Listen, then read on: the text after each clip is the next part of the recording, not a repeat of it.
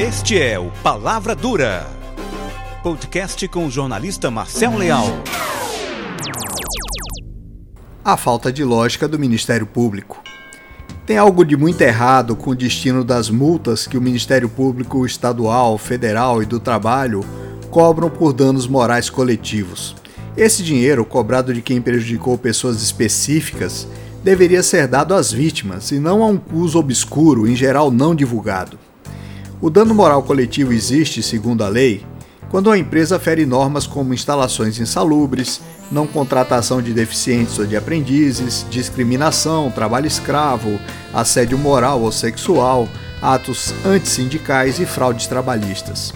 Ninguém sabe ao certo onde são usados bilhões de reais com B arrecadados desta maneira.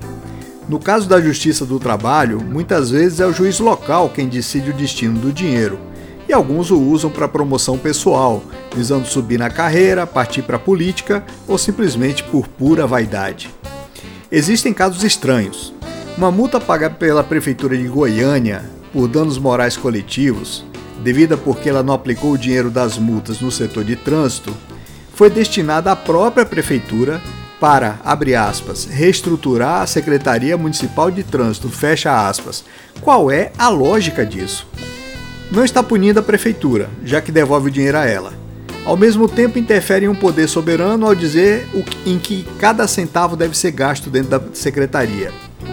O MP se torna assim o executivo, administrando essa parte de uma prefeitura. Ainda por cima, se tudo correr bem, o prefeito que causou o dano é quem vai se aproveitar politicamente da realização em sua campanha para reeleição ou para promover seu candidato. Não adianta dizer que foi fruto de multa o marketing eleitoral vai falar muito mais alto.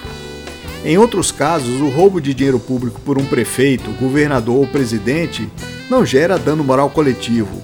Por que não? Não existe dano maior à coletividade do que roubar dinheiro que deveria ser usado na saúde, na educação, na segurança, na infraestrutura ou em serviços sociais.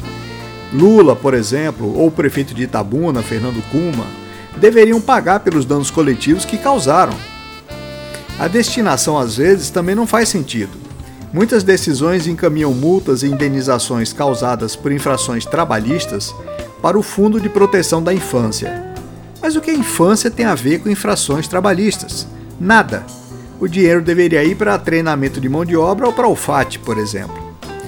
Quando não é destinado a uma coisa específica, o dinheiro vai para, abre aspas aqui, fundos protetores de clientelas específicas, idoso, criança, adolescente, deficientes, etc., a UFAT ou a entidades filantrópicas sem fins lucrativos, por meio de doações em espécie ou in natura, sujeitas à prestação de contas.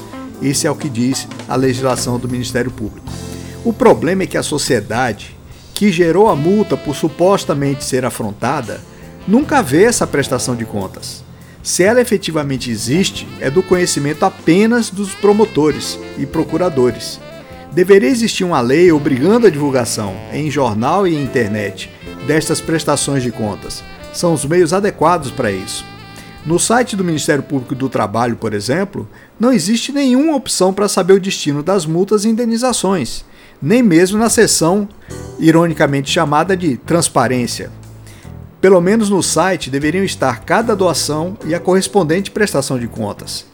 Nos sites do Ministério Público Federal e do Ministério Público da Bahia também não existe qualquer informação sobre isso. Os três ministérios públicos são muito ciosos em cobrar transparência dos outros, mas agem sem transparência alguma quanto à destinação de bilhões de reais, como se não tivéssemos o direito de saber a quem dera o dinheiro que, em última análise, foi tomado em nome da nossa população. Existem muitos casos de uso das indenizações e multas para interesses pessoais ou de militância do juiz que decide. Um exemplo ocorreu em Campinas, onde uma multa de um milhão imposta ao Itaú teve metade do valor repassado ao sindicato porque o juiz queria ajudar ele a sobreviver depois das mudanças, aspas, impostas pela reforma trabalhista. Existe ainda a imoralidade das regras eleitorais. Você sabia, por exemplo, que as multas cobradas dos partidos é repartida de volta para os mesmos partidos? Pois é, funciona assim. Um partido não brincou seguindo as regras, então ele paga uma prenda para os outros. O detalhe é que ele também recebe sua parte na divisão. São coisas como estas que afastam os investidores estrangeiros do Brasil. Eles simplesmente não entendem como um país pode conviver com tantas atitudes e regras escandalosas. Nem eu. Palavra Dura, com o jornalista Marcel Leal.